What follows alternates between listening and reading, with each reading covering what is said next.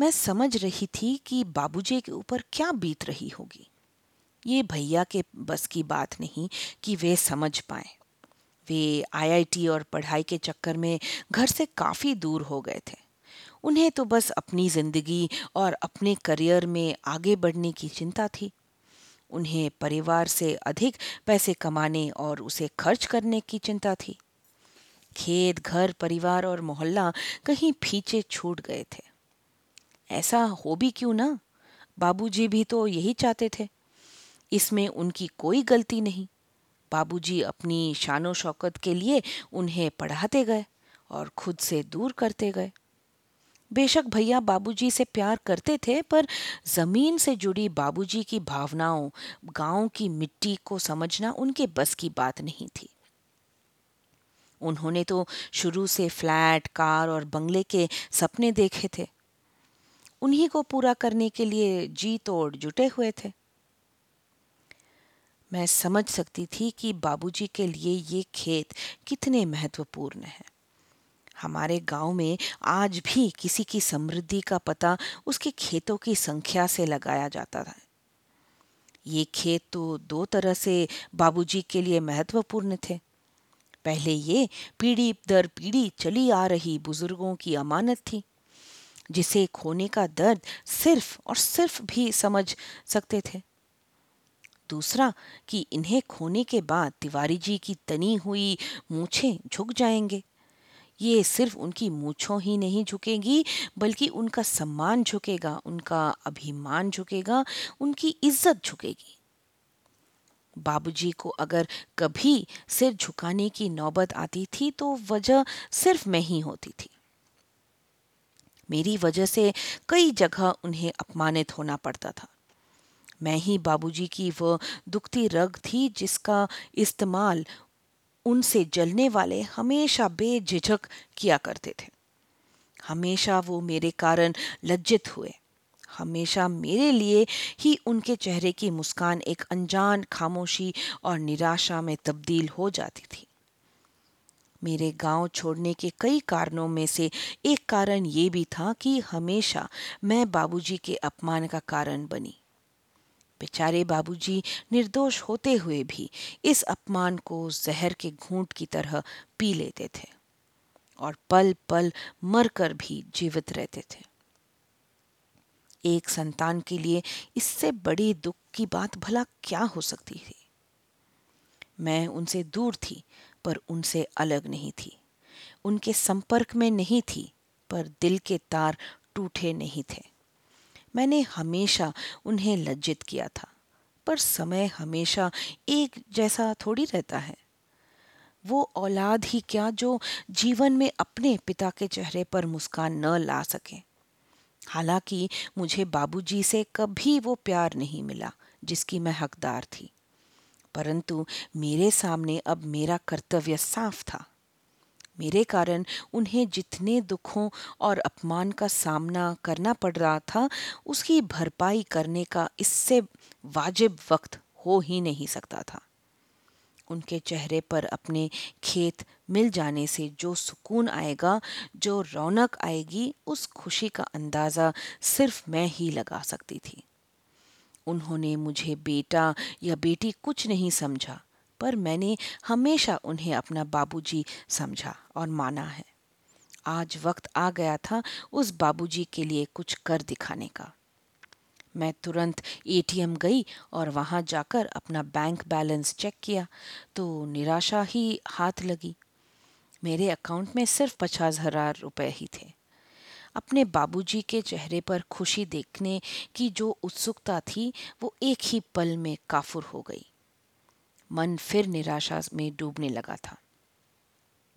मैं किससे मदद लूँ, क्या करूँ? मेरा मन चारों तरफ़ दौड़ने लगा था। बस मेरा मकसद एक महीने के अंदर किसी तरह बाबूजी को पैसा इकट्ठा करके देना था। मैं किसी भी तरह उनकी मदद करना चाहती थी।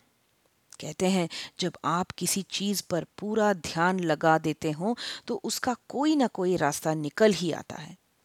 मैंने भी राधिका से बात करना उचित समझा। मैंने उससे पैसे मांगे।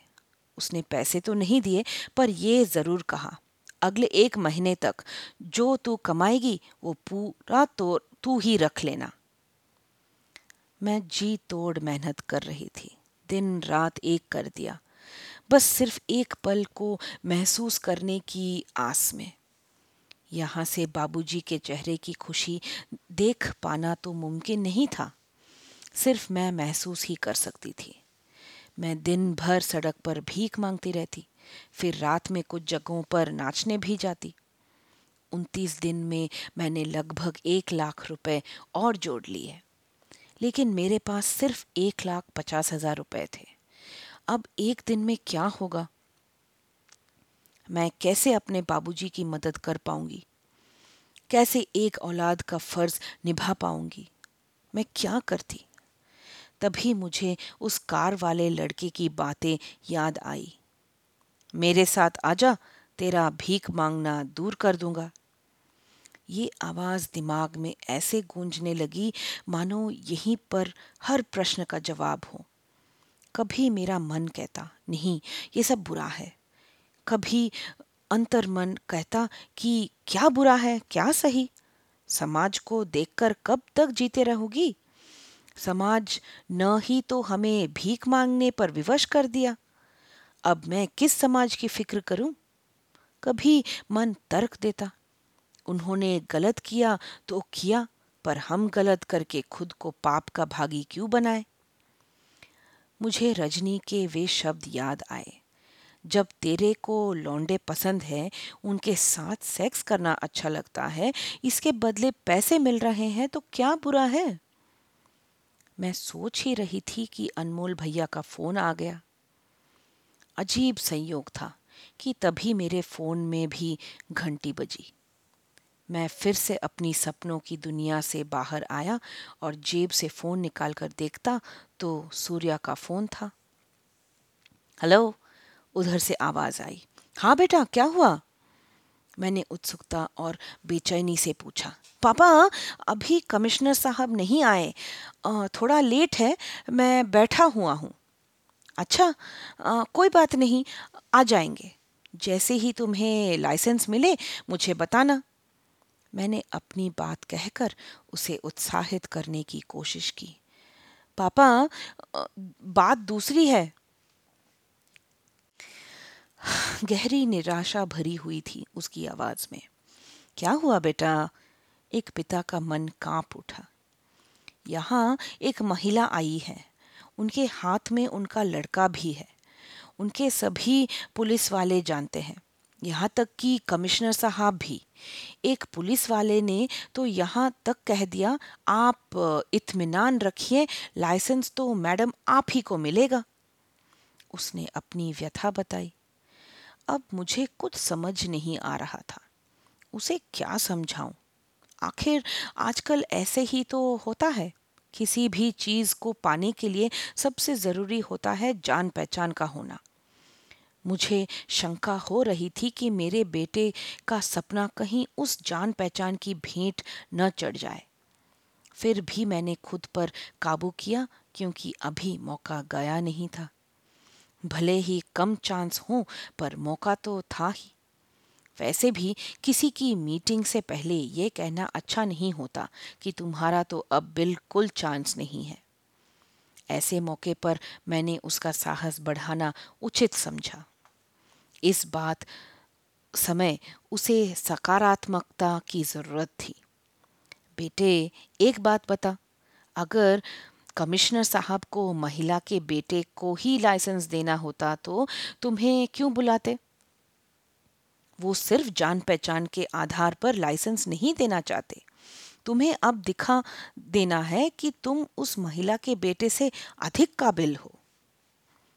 मैंने उसका साहस बढ़ाने का भरसक प्रयास किया। अब फ़ोन कट चुका था, पर मन में निराशा छाने लगी थी।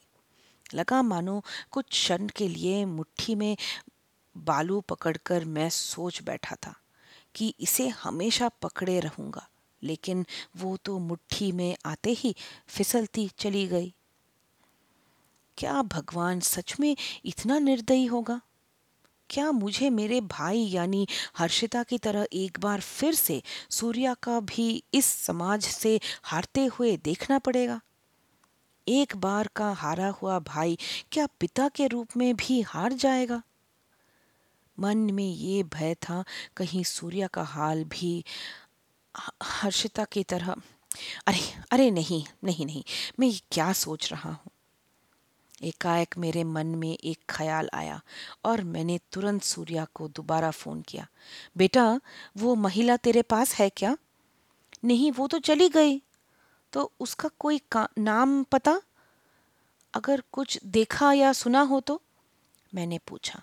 हाँ लड़के के रेज्यूमे पर उसका पता देखा है। थोड़ा याद करते हुए बोला एक सौ चार C block Orchard uh, Residency, Vikroli West.